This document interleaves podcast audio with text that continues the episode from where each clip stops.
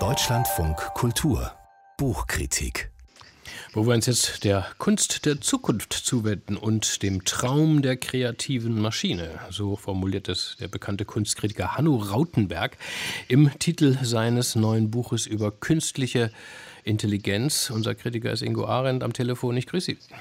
Hallo, Herr Scholl. Ja, Herr Arendt, kann künstliche Intelligenz inzwischen auch Kunst? Ob sie das wirklich kann, ist reichlich äh, umstritten, lieber Joachim Scholl. Zumindest gibt es viele Programme und Algorithmen, die etwas produzieren können, das äh, verteufelt ähnlich wie Kunst aussieht.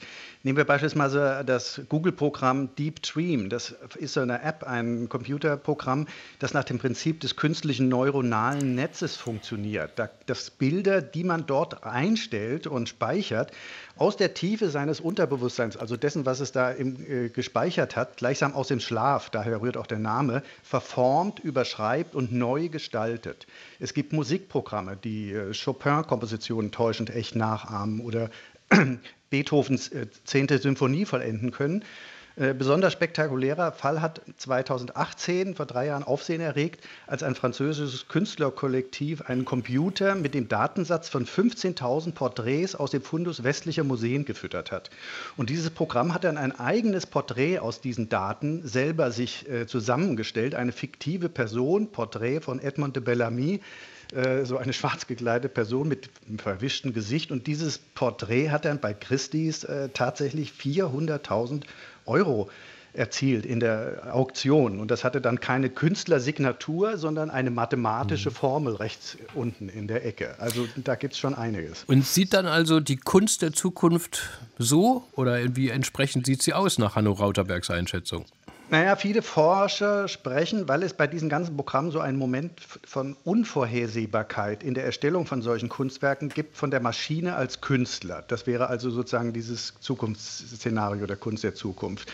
Und sie sprechen auch von diesen Rechenleistungen, die da vollbracht werden, als Werk, was dann hinterher bei rauskommt. In diesen Tagen erscheint auch ein Buch eines britischen Mathematikers, Marcus Dusautoir, Creativity Code, der billigt der Computerkunst wegen solcher Zufallsprozesse, dass man also nie so hundertprozentig weiß, wie arbeitet der Computer, äh, das Prädikat Selbstreflexion zu. Rauterberg ist da gelassener, er sieht das ganz anders. Er sagt, es gibt überhaupt noch keine künstliche Intelligenz, die tatsächlich wüsste, was Kunst ist. Also insofern gibt es diese Kunst der Zukunft, die da manche fürchten noch nicht.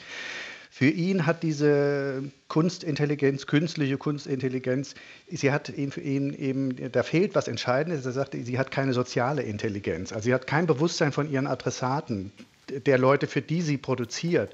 Und es fehlt ihr auch ein entscheidender Faktor, was den Menschen auszeichnet, nämlich Neugier. Also insofern ist er da gelassen. Mhm.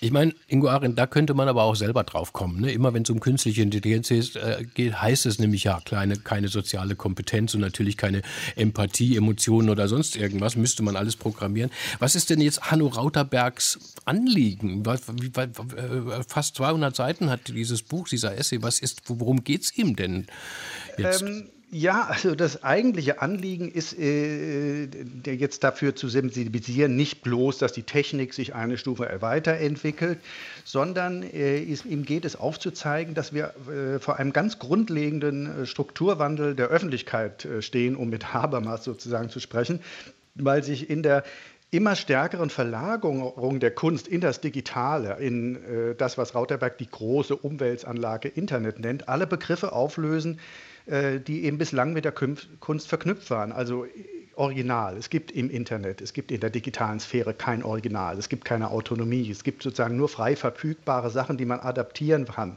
Der freie Wille des Künstlers steht zur Debatte. Auch so ein Begriff wie Authentizität. Äh, Rauterberg spricht von einer Ästhetik der Verschmelzung. Man steht also nicht mehr im Museum oder in der Galerie vor Originalen, sondern taucht ein in diese Datenbanken, in denen man dann Bilder speichert, transformiert und teilt. Museen sehen sich ja heute inzwischen auch schon als soziale Plattformen, die ihren Usern äh, solche Accounts anbieten, wo sie das alles machen können. Und da geht, sagt eben Rauterberg, und das finde ich auch ein äh, nachvollziehbares Argument, so eine Grundspannung zwischen Betrachter und Objekt verloren. Die Körperlichkeit der Kunst geht verloren, sie entgrenzt sich in einen unendlichen digitalen Raum. Und dadurch löst sich eben ja dieses Prinzip der kritischen Resonanz und Distanz auf, das die bisherige Öffentlichkeit ausgemacht hat. Und das ist für ihn das Entscheidende dieser ganzen Entwicklung. Das sind natürlich wirklich sehr interessante äh, Aspekte. Wie steht er denn selbst dazu? Also solche Bücher haben äh, habituell oft so einen Mana und einen warnenden Klang, um Gottes Willen, da kommt Ungemach auf uns zu. Klingt das Buch so oder ist er da eher neutral und sagt, ja Leute, so sieht's aus? Na, es ist kein, er ist, er ist als, auch als Kritiker ein, kein Mensch, der so zum Alarmismus neigt. Er, das Zeichen ist auch keine Dystopie oder irgendwie so ein Schreckensszenario nach dem Motto, die Roboter, die Computer übernehmen die Macht oder die Kunst. Er sieht eigentlich die Idee einer automatisierten Kunst schon sehr lange in der Kunstgeschichte angelegt. George Cross, der Maler, hat sich ja selbst mal als Maschinisten der Kunst bezeichnet, weil er sich davon die Befreiung vom Mythos des Genies versprach. Ähm, Warhol wollte wie eine Maschine malen und ähm, äh, viele Künstler haben, benutzen ja inzwischen auch diese ganzen Apps und äh, sie haben sich diese Sachen als neue Produktionsmittel erschlossen.